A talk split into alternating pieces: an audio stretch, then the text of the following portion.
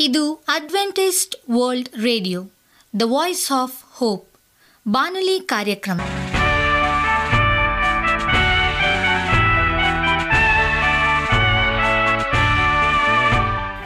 ನಮಸ್ಕಾರ ಪ್ರೀತಿಯ ಕೇಳುಗರೆ, ನಾನು ನಿಮ್ಮ ಆಕಾಂಕ್ಷ ಪಾಲ್.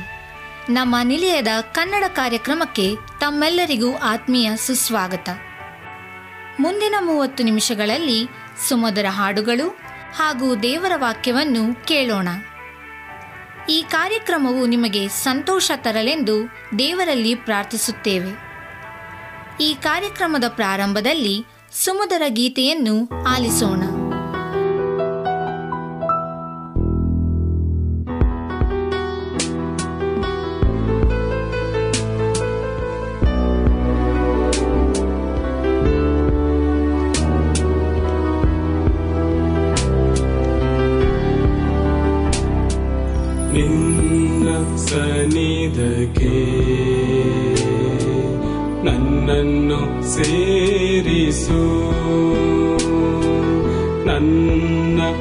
ಬಯಕೆಯ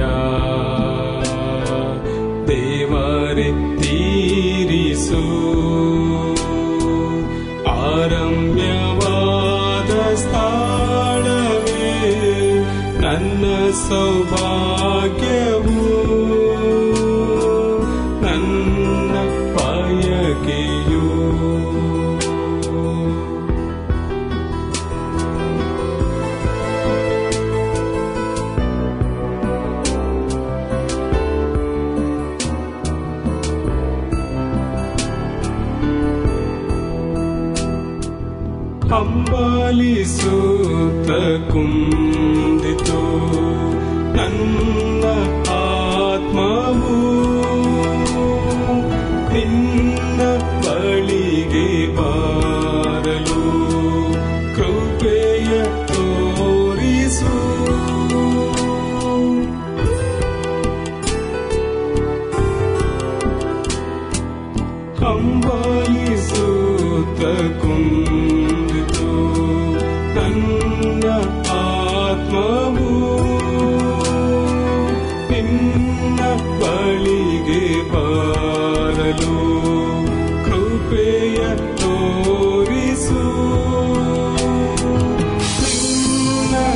दर्शनदिने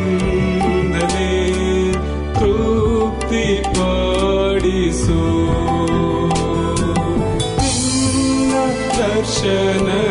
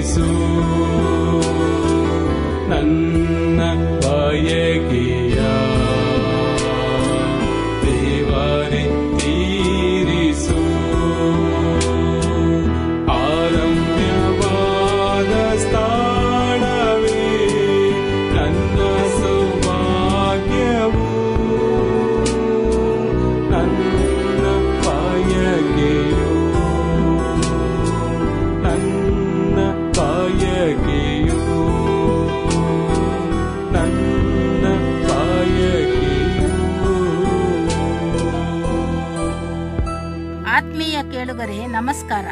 ನಾನು ಶ್ರೀಮತಿ ಯವಲಿನ್ ಪಾಲ್ ಮೈಸೂರು. ಈ ದಿನ ಬಿಸಿ ನೀರು ಕುಡಿಯುವುದರ ವಿಷಯವಾಗಿ ತಿಳಿದುಕೊಳ್ಳೋಣ. ಬೆಳಿಗ್ಗೆ ಎದ್ದು ಬಿಸಿ ನೀರು ಕುಡಿಯುವುದರಿಂದ ಹತ್ತಾರು ಲಾಭಗಳಿವೆ. ಬಿಸಿ ನೀರು ಕುಡಿಯಲು ಸಾಮಾನ್ಯ ನೀರಿಗಿಂತ ಸಪ್ಪೆಯಾದ ರುಚಿಯನ್ನು ಹೊಂದಿರುತ್ತದೆ. ಆದರೆ ಆರೋಗ್ಯ ವಿಚಾರದಲ್ಲಿ ಉತ್ತಮ ಫಲಿತಾಂಶವನ್ನು ನೀಡುತ್ತದೆ. ಮುಂಜಾನೆ ಖಾಲಿ ಹೊಟ್ಟೆಯಲ್ಲಿ ಬೆಚ್ಚಗಿನ ನೀರನ್ನು ಸೇವಿಸುವುದರಿಂದ ದೇಹದಲ್ಲಿ ಬಹ, ಬಹಳಷ್ಟು ಬದಲಾವಣೆಯನ್ನು ಕಾಣಬಹುದು. ಅದು ನಿಮಗೆ ತಾಜಾ ಮತ್ತು ಉತ್ತಮ ಆರೋಗ್ಯವನ್ನು ಕಲ್ಪಿಸಿಕೊಡುತ್ತದೆ. ನಿತ್ಯವೂ ಬಿಸಿ ನೀರನ್ನು ಕುಡಿದರೆ ಯಾವೆಲ್ಲ ಪ್ರಯೋಜನಗಳನ್ನು ಪಡೆಯಬಹುದು? ಪ್ರಪಂಚದ ಎಲ್ಲ ಸುಖವನ್ನು ಅನುಭವಿಸಬೇಕು ಅಥವಾ ಸಮಾಜದಲ್ಲಿ ಎಲ್ಲರಂತೆ ಖುಷಿಯಾಗಿ ಬಾಳುವೆ ನಡೆಸಲು ಆರೋಗ್ಯ ಎನ್ನುವ ಸಂಪತ್ತು ಇರಬೇಕು.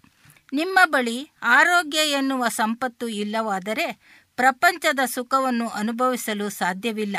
ನಮ್ಮ ಆರೋಗ್ಯಕ್ಕೆ ಪೂರಕವಾಗಿ ನಿತ್ಯವೂ ಸಂಜೀವಿನಿಯಾಗಿರುವುದು ನೀರು.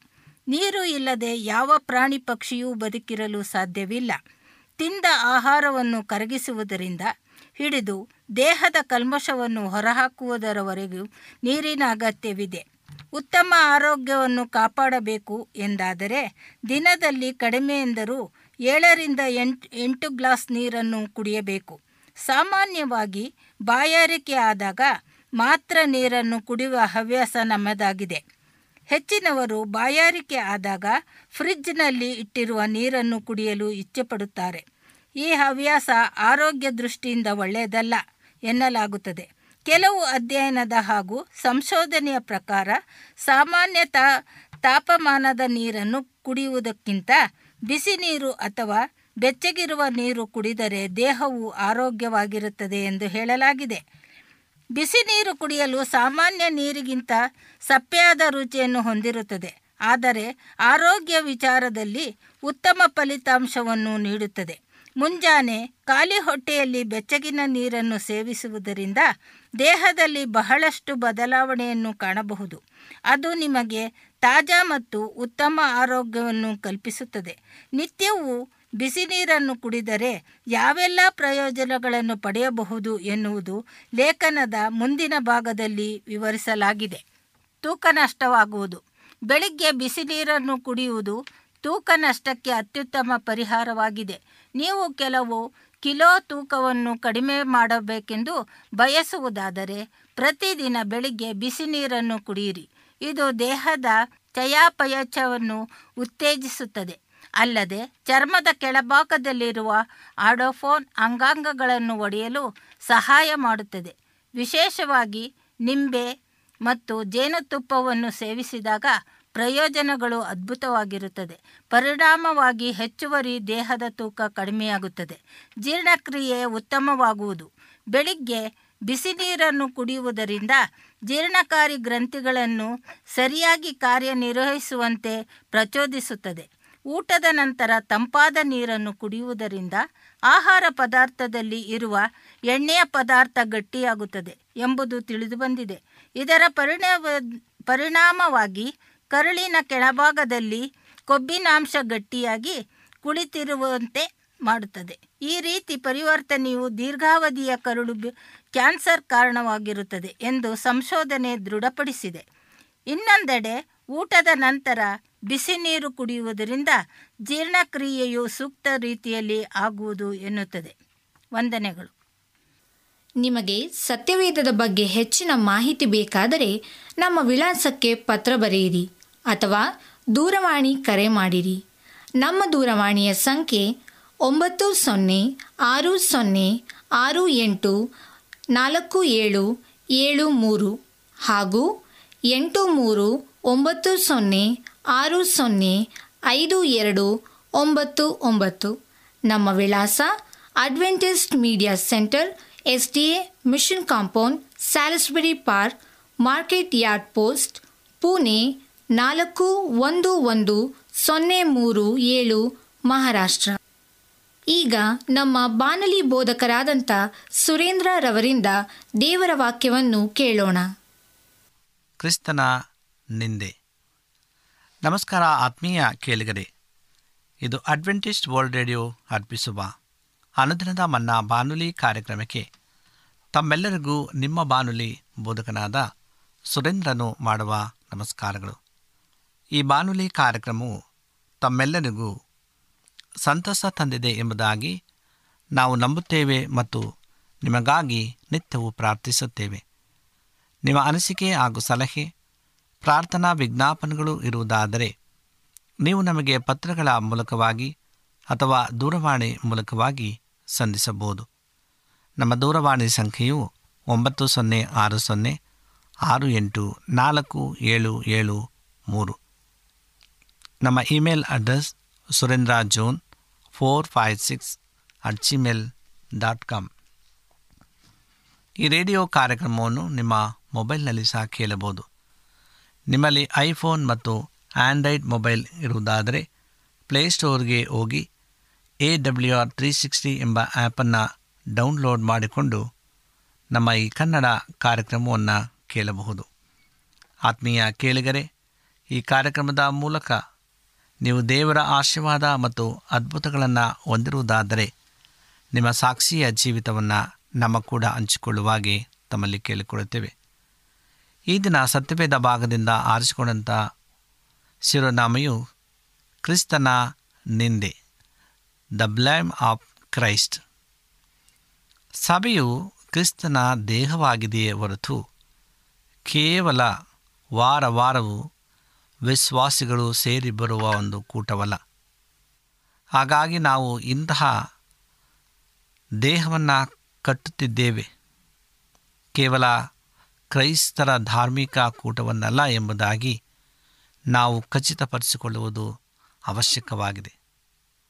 ಯಾವ ವ್ಯಕ್ತಿಯಾದರೂ ಒಂದು ಧಾರ್ಮಿಕ ಪಂಗಡವನ್ನು ಆರಂಭಿಸುವುದು ಆದರೆ ಕ್ರಿಸ್ತನ ದೇಹವನ್ನು ಕಟ್ಟುವುದಕ್ಕೆ ದೇವರಿಂದ ಕೃಪೆ ಮತ್ತು ಪವಿತ್ರಾತ್ಮನ ಅಭಿಷೇಕ ಇವೆರಡನ್ನು ಪಡೆಯಬೇಕಾಗುತ್ತದೆ. ಮತ್ತು ಇದಕ್ಕಾಗಿ ನಾವು ಸ್ವೇಚ್ಛೆಯನ್ನು ಹಲ್ಲೆಗಳೆಯುವುದು ನಿತ್ಯ ಮರಣವನ್ನು ಅನುಭವಿಸುವುದು ಜೊತೆಗೆ ಪವಿತ್ರಾತ್ಮನಿಂದ ತುಂಬಿಸಲ್ಪಡುವುದು ಇವೆಲ್ಲವನ್ನು ಮಾಡಬೇಕಾಗುತ್ತದೆ. ಇಸ್ರಾಯೇಲರು ಹಳೆಯ ಒಡಂಬಡಿಕೆ ಕೆಳಗೆ ಒಂದು ಸಮೂಹವಾಗಿದ್ದರು ಮತ್ತು ಒಂದೇ ದೇಹವಾಗಿರಲಿಲ್ಲ.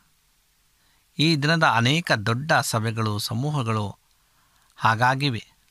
ಹೊರತು ದೇಹವಾಗಿಲ್ಲ. ಮನೆಯಲ್ಲಿ ಸೇರಿಬರುವ ಚಿಕ್ಕ ಗಾತ್ರದ ಕೆಲವು ಸಭೆಗಳು ಇವುಗಳಿಂದ ಸ್ವಲ್ಪ ವಾಸಿ. ಅವುಗಳು ಸಂಘಗಳು ಆಗಿವೆ. ಆದರೆ ಒಂದು ದೇಹವಲ್ಲ. ಆದರೆ ಏಸುವು ಕಟ್ಟುತ್ತಿರುವುದು ತನ್ನ ದೇಹವನ್ನು. ಕ್ರಿಸ್ತನ ಮೊದಲ ದೇಹವು ಮನುಷ್ಯರಿಗೆ ಕಾಣಿಸಿದ್ದು ಒಂದು ಗೋದಲೆಯಲ್ಲಿ. ಅದು ಹಸುಗಳ ಆಹಾರದ ಬುಗುಣೆಯಾಗಿತ್ತು. ಆ ಕುರುಬರು ಈ ಅವಮಾನಕರ ಜನನದ ನಿಂದೆಯನ್ನು, ಸ್ಥಿತಿಯನ್ನು ಕ್ರಿಸ್ತನ ದೇಹದ ಚಿಹ್ನೆಯಾಗಿ ಗುರುತಿಸಿದರು. ಲೋಕನ ಬರೆಸುವಾರ್ತೆ ಎರಡನೇ ದೇಹ ಹನ್ನೆರಡನೇ ವಚನ ಇರ್ತದೆ ಅದೇ ರೀತಿ ಅಂತಿಮವಾಗಿ ಕಲ್ವಾರಿಯಲ್ಲಿ ಕ್ರಿಸ್ತನ ದೇಹವು ಒಬ್ಬ ದುಷ್ಕರ್ಮಿಯಂತೆ ನಿಂದೆಯ ಸ್ಥಿತಿಯಲ್ಲಿ ಸಿಲುಬೆಗೆ ಏರಿಸಲ್ಪಟ್ಟಿತು. ಹುಟ್ಟಿನಿಂದ ಸಾವಿನವರೆಗೂ ಕ್ರಿಸ್ತನ ಮೊದಲ ದೇಹವು ಲೌಕಿಕ ಪ್ರಪಂಚ ಹಾಗೂ ಧಾರ್ಮಿಕ ಪ್ರಪಂಚದ ನಿಂದೆಗೆ ಗುರಿಯಾದದ್ದು ಅದರ ಗುಣಲಕ್ಷಣವಾಗಿತ್ತು. ಇಂದು ಯಾವುದೇ ಸ್ಥಳದಲ್ಲಿ ಕ್ರಿಸ್ತನ ದೇಹವು ನಿಜವಾಗಿ ಪ್ರಕಟವಾದಾಗ ಅದು ಲೋಕದಿಂದ ಮತ್ತು ಬಾಬೆಲ್ನ ಕ್ರೈಸ್ತತ್ವದಿಂದ ಇದೇ ರೀತಿಯ ನಿಂದನೆಗೆ ಈಡಾಗುವುದು. ನಮ್ಮ ಸ್ಥಳೀಯ ಸಭೆಯ ಮೇಲೆ ಇಂತಹ ಕ್ರಿಸ್ತನ ನಿಂದೆಯ ಒದಕೆ ಇಲ್ಲವಾದರೆ ನಾವು ಲೋಕದೊಂದಿಗೆ ರಾಜಿ ಮಾಡಿಕೊಳ್ಳುವ ಕ್ರೈಸ್ತರೂ ಆಗಿರಬಹುದು. ಮತ್ತು ಬಾಬೆಲ್ ಪಟ್ಟಣದ ಆಚೆಗೆ ಹೋಗುವುದನ್ನು ತಪ್ಪಿಸಿಕೊಳ್ತಿರಬಹುದು. ಇಬ್ರಿಯ ಹದಿಮೂರನೇ ದೇಹ ಹದಿಮೂರರಲ್ಲಿ ಇರ್ತದೆ ಆದರೆ ಕ್ರಿಸ್ತನ ನಿಂದೆ ಹಾಗೂ ಸ್ವತಃ ಪಾಪ ಅಥವಾ ಮೂರ್ಖತನದ ಅಥವಾ ಅರೆ ಮನಸ್ಸಿನ ನಡತೆಯ ಫಲವಾಗಿ ಬರುವ ನಿಂದೆ ಇವುಗಳ ನಡುವೆ ಬಹು ದೊಡ್ಡ ಅಂತರವಿದೆ. ನಾವು ಇವೆರಡನ್ನು ಪರೀಕ್ಷಿಸಿ ವಿಂಗಡಿಸುವುದನ್ನು ಕಲಿಯಬೇಕು. ಯೇಸುವಿನ ಕುರಿತಾಗಿ ಸತ್ಯವೇದದಲ್ಲಿ ವಿವರಿಸಲ್ಪಟ್ಟಿರುವಂತೆ, ಅವನಲ್ಲಿ ನೋಡತಕ್ಕ ಯಾವ ಲಕ್ಷಣವೂ ಕಾಣಲಿಲ್ಲ. ಅವನು ಧಿಕ್ಕರಿಸಲ್ಪಟ್ಟವನು, ಮನುಷ್ಯರಿಂದ ಗೌರವಿಸಲ್ಪಡಲಿಲ್ಲ. ಏಷಾಯ ಐವತ್ತ್ಮೂರು ಎರಡು ಮತ್ತು ಮೂರನೇ ವಚನ ಹೇಳ್ತದೆ, ಆತನ ಒಳಗಿನ ಜೀವನದಲ್ಲಿ ಆತನ ಮಹಿಮೆ ಇತ್ತು ಅದು ಕೃಪೆಯಿಂದ ಸತ್ಯದಿಂದಲೂ ತುಂಬಿತ್ತು. ಹೊರಗಿನಿಂದ ಅದು ಬಹುತೇಕ ಜನರ ಕಣ್ಣಿಗೆ ಬೀಳಲಿಲ್ಲ. ಯೋಹಾನ ಒಂದು ಹದಿನಾಲ್ಕರ ಹೇಳ್ತದೆ, ನಮ್ಮ ಸ್ಥಳೀಯ ಸಭೆಗಳಲ್ಲೂ ಸಹ ಲೋಕಕ್ಕೆ ಅಥವಾ ಬಾಬೆಲಿನ ಕ್ರೈಸ್ತತೆಗೆ ಕಾಣಿಸಿಕೊಳ್ಳುವಂಥ ಯಾವ ಆಕರ್ಷಣೆಯೂ ಇರಬಾರದು. ಸಭೆಯು ದೈವಿಕ ಜೀವನವನ್ನು ಹುಡುಕುತ್ತಾ, ಒಳಕ್ಕೆ ಬರುವ ಜನರಿಗೆ ಮಾತ್ರ ಆಕರ್ಷಕವಾಗಿ ಕಾಣಿಸಬೇಕು. ದೇವರ ಗುಡಾರದ ಒಳಭಾಗದಲ್ಲಿ ಸುಂದರವಾದ ತೆರೆಗಳು ಪರದೆ ಇದ್ದವು ಆದರೆ ಡೇರೆಯ ಮೇಲೆ ಒದಿಸಿದ್ದು ಹಾಡುಗೂದಲಿನ ಕಂದು ಬಣ್ಣದ ವರಕವಚವು. ಧೂಳು ಹಾಗೂ ಕೊಳೆಯಿಂದ ತುಂಬಿತ್ತು. ಎಲ್ಲ ಸೌಂದರ್ಯವು ಗುಡಾರದ ಒಳಗಿನ ಪರದೆಯಲ್ಲಿ ಇತ್ತು.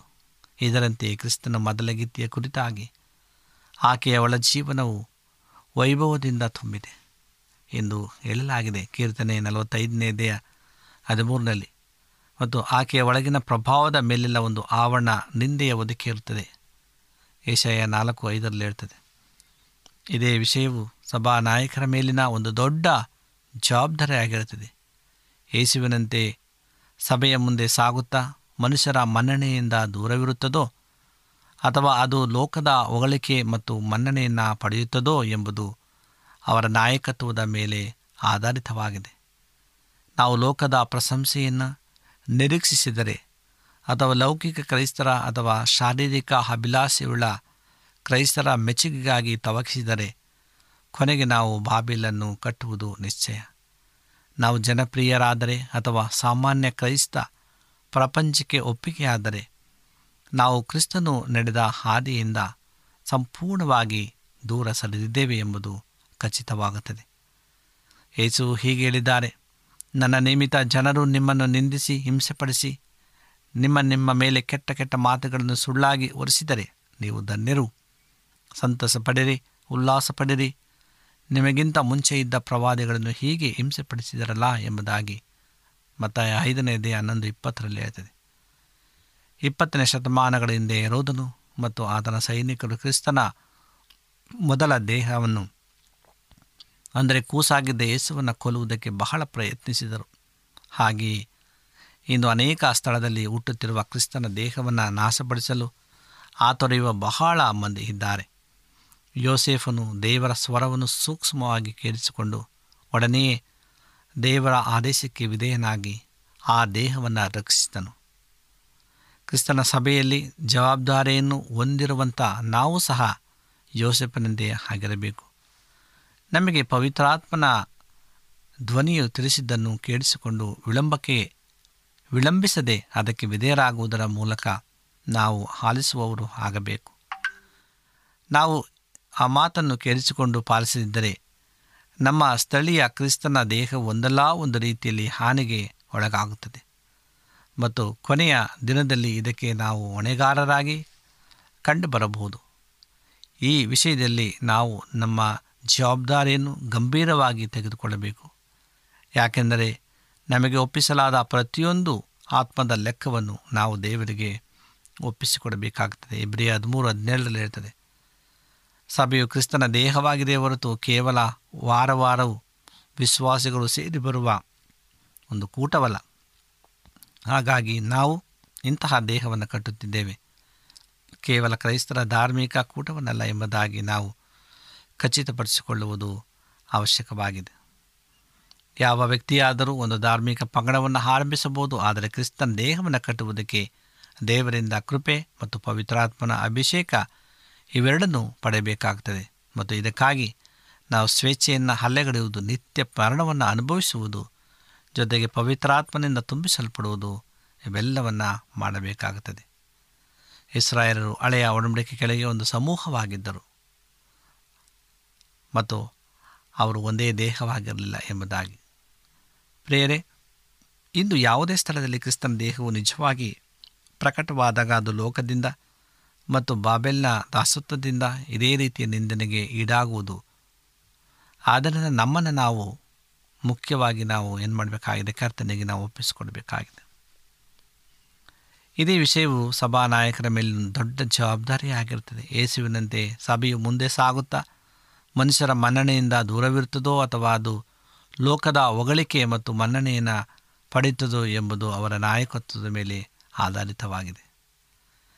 ಯೇಸು ಹೀಗೆ ಹೇಳಿದ್ದಾರೆ, ನನ್ನ ನಿಮಿತ್ತವಾಗಿ ಜನರು ನಿಮ್ಮನ್ನು ನಿಂದಿಸಿ ಹಿಂಸೆಪಡಿಸಿ, ನಿಮ್ಮ ಮೇಲೆ ಕೆಟ್ಟ ಕೆಟ್ಟ ಮಾತುಗಳನ್ನು ಸುಳ್ಳಾಗಿ ಒರೆಸಿದರೆ ನೀವು ಧನ್ಯರು, ಸಂತೋಷಪಡಿರಿ ಉಲ್ಲಾಸ ಪಡಿರಿ ನಿಮಗಿಂತ ಮುಂಚೆ ಇದ್ದ ಪ್ರವಾದಿಗಳನ್ನು ಹೀಗೆ ಹಿಂಸೆಪಡಿಸಿದ್ದರಲ್ಲ?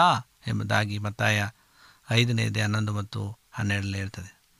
ಆದ್ದರಿಂದ ಪ್ರೇರೆ ನಾವು ನಮ್ಮನ್ನು ಸಂಪೂರ್ಣವಾಗಿ ಆತನಿಗೆ ನಮ್ಮನ್ನು ಒಪ್ಪಿಸಿಕೊಳ್ಳೋಣ.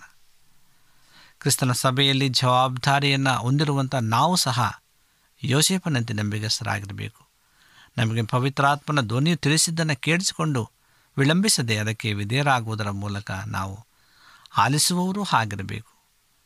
ನಾವು ಆ ಮಾತನ್ನು ಕೇಳಿಸಿಕೊಂಡು ಪಾಲಿಸಿದ್ದರೆ ನಮ್ಮ ಸ್ಥಳೀಯ ಕ್ರಿಸ್ತ ಜೀವಿತವು ನಮ್ಮ ದೇಹ ಒಂದಲ್ಲ ಒಂದು ರೀತಿಯಲ್ಲಿ ಹಾನಿಗೆ ಒಳಗಾಗುತ್ತದೆ ಮತ್ತು ಕೊನೆಯಲ್ಲಿ ಇದಕ್ಕೆ ಹೊಣೆಗಾರರಾಗಿ ಕಂಡುಬರಬಹುದು ಈ ವಿಷಯದಲ್ಲಿ ನಾವು ನಮ್ಮ ಜವಾಬ್ದಾರಿಯನ್ನು ಗಂಭೀರವಾಗಿ ತೆಗೆದುಕೊಳ್ಳಬೇಕು. ಏಕೆಂದರೆ ನಮಗೆ ಒಪ್ಪಿಸಲಾದಂಥ ಪ್ರತಿಯೊಂದು ಆತ್ಮದ ಲೆಕ್ಕವನ್ನು ನಾವು ದೇವರಿಗೆ ಒಪ್ಪಿಸಲೇಬೇಕಾಗಿದೆ. ಆದ್ದರಿಂದ ಪ್ರೇರೆ ನಮ್ಮನ್ನು ನಾವು ಕರ್ತನಿಗೆ ನಾವು ಒಪ್ಪಿಸಿಕೊಳ್ಳೋಣ. ದೇವರ ಕ್ಷಮಕ್ಷಮದಲ್ಲಿ ನಾವು ಜೀವಿಸೋಣ. ಆತನ ನಿಂದೆ ಅಪಮಾನಗಳು ಎಷ್ಟೇ ಇದ್ದರೂ ದೇವರು ನಮ್ಮ ಮೇಲೆ ಇಟ್ಟಿರ್ತಕ್ಕಂಥ ಅಪಾರವಾದಂಥ ಪ್ರೀತಿಗಾಗಿ ಆತನ ಮೇಲೆ ವಿಶೇಷವಾದ ಕರುಣೆಯನ್ನು ಸುರಿಸಿದ್ದಾನೆ. ಕ್ರಿಸ್ತನ ನಿಂದೆಯ ನೋಡುವಾಗ ಆತನ ಅವಮಾನಗೊಂಡನು, ಅಪಮಾನಗೊಂಡನು, ನಿಂದನೆಗೊಂಡನು. ಆದರೂ ಸ್ವಾಮಿ ತನ್ನನ್ನು ತಗ್ಗಿಸಿಕೊಂಡನು ಎಂಬುದಾಗಿ ಇವತ್ತು ಅಂಥ ಪರಿಸ್ಥಿತಿ ನಮ್ಮಲ್ಲಿ ಬರುವುದಾದರೆ ನಾವು ಎಷ್ಟು ದೂಷಣೆಯನ್ನು ಮಾಡ್ತೇವೆ, ಎಷ್ಟು ದ್ವೇಷವನ್ನು ಮಾಡ್ತೇವೆ. ಸೊ ಕ್ರಿಸ್ತನು ತನ್ನ ನಿಂದೆಯನ್ನು ಸಹಿಸಿಕೊಂಡನು ಎಂಬುದಾಗಿ ಆತ್ಮೀಯ ಪ್ರಿಯರೇ, ದೇವರು ಈ ವಾಕ್ಯಗಳೊಂದಿಗೆ ನಮ್ಮನ್ನು ಆಶೀರ್ವಾದ ಮಾಡಲಿ, ಬಲಪಡಿಸಲಿ ಎಂಬುದಾಗಿ ಈ ಸಂದೇಶವಾಗಿದೆ. ಕಣ್ಣುಗಳನ್ನು ಮುಚ್ಚಿ ಪ್ರಾರ್ಥನೆ ಮಾಡೋಣ. ನಮ್ಮನ್ನು ಬಹಳವಾಗಿ ಪ್ರೀತಿಸುವಂಥ ಪರಲೋಕದ ದೇವರೇ, ನಿನ್ನ ನಾಮಕ್ಕೆ ಸ್ತೋತ್ರ ಉಂಟಾಗಲಿ ಸ್ವಾಮಿ. ಕ್ರಿಸ್ತನ ನಿಂದೆ ಎಂಬುದಾಗಿ ನಿನ್ನ ವಾಕ್ಯವನ್ನು ಕೇಳಿದ್ದೇವೆ. ವಾಕ್ಯದ ಪ್ರಕಾರವಾಗಿ ನಾವು ನಡೀಲಿಕ್ಕಾಗುವಂಥ ಸಹಾಯ ಮಾಡು. ಆತ ನಮಗೋಸ್ಕರವಾಗಿ ತೋರಿಸಿದ ಪ್ರೀತಿ, ಸತ್ಕಾರಕ್ಕಾಗಿ ಸ್ತೋತ್ರ. ಕರ್ತನೆ ಸಮಯದಲ್ಲಿ ತಲೆಬಾಗಿರ್ತಕ್ಕಂಥ ನಮ್ಮೆಲ್ಲರನ್ನ ನಿನ್ನ ಕರೆಗಳಿಗೆ ಒಪ್ಪಿಸ್ಕೊಡ್ತಾ ನೀನೇ ಆಶ್ರಯಿಸಿ ಬಲಪಡಿಸಿ ನಡೆಸ್ತಾ ಬರಬೇಕೆಂಬುದಾಗಿ. ನಮ್ಮ ಒಡೆಯರು ರಕ್ಷಕನೂ ಆದಂಥ ಯೇಸು ಕ್ರಿಸ್ತನ ನಾಮದಲ್ಲಿ ಬೇಡಿಕೊಳ್ಳುತ್ತೇವೆ ತಂದೆಯೇ. ಆಮೇಲೆ ನಿಮಗೆ ಸತ್ಯವೇದದ ಬಗ್ಗೆ ಹೆಚ್ಚಿನ ಮಾಹಿತಿ ಬೇಕಾದರೆ ನಮ್ಮ ವಿಳಾಸಕ್ಕೆ ಪತ್ರ ಬರೆಯಿರಿ ಅಥವಾ ದೂರವಾಣಿ ಕರೆ ಮಾಡಿರಿ. ನಮ್ಮ ದೂರವಾಣಿಯ ಸಂಖ್ಯೆ ಒಂಬತ್ತು ಸೊನ್ನೆ ಆರು ಸೊನ್ನೆ ಆರು ಎಂಟು ನಾಲ್ಕು ಏಳು ಏಳು ಮೂರು. ಹಾಗೂ ಎಂಟು ಮೂರು ಒಂಬತ್ತು ಸೊನ್ನೆ ಆರು ಸೊನ್ನೆ ಐದು ಎರಡು ಒಂಬತ್ತು ಒಂಬತ್ತು. ನಮ್ಮ ವಿಳಾಸ Adventist media centre S D A mission compound Salisbury park market yard post Pune ನಾಲ್ಕು ಒಂದು ಒಂದು ಸೊನ್ನೆ ಮೂರು ಏಳು, ಮಹಾರಾಷ್ಟ್ರ. ಮತ್ತೆ ಮುಂದಿನ ಕಾರ್ಯಕ್ರಮದಲ್ಲಿ ಭೇಟಿಯಾಗುವ. ನಮಸ್ಕಾರಗಳು.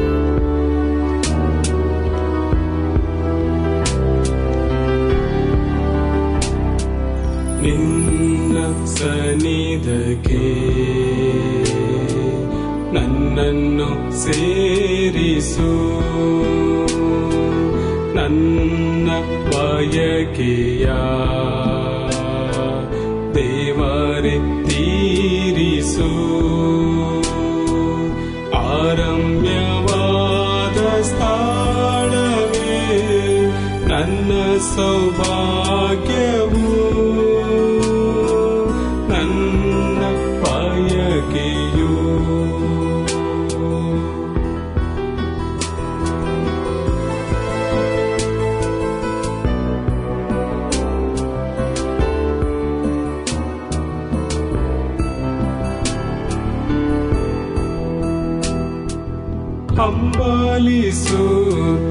لكم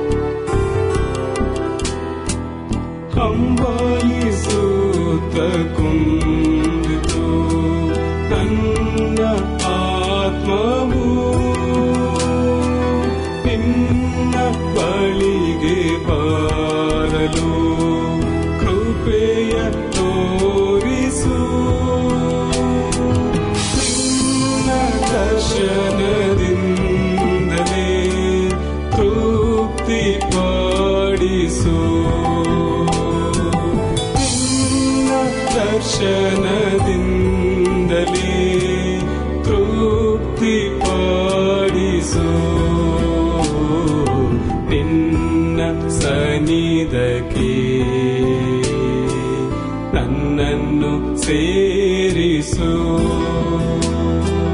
ನನ್ನ ಬಯಕೆಯ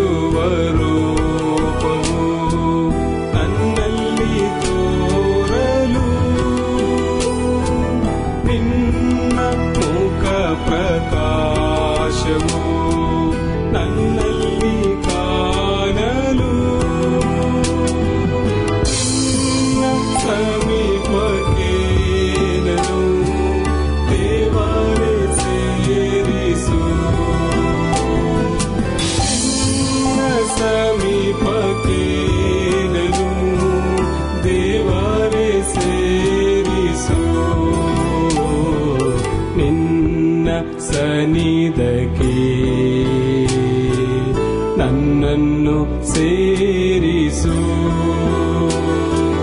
ನನ್ನ ಬಯಕೆ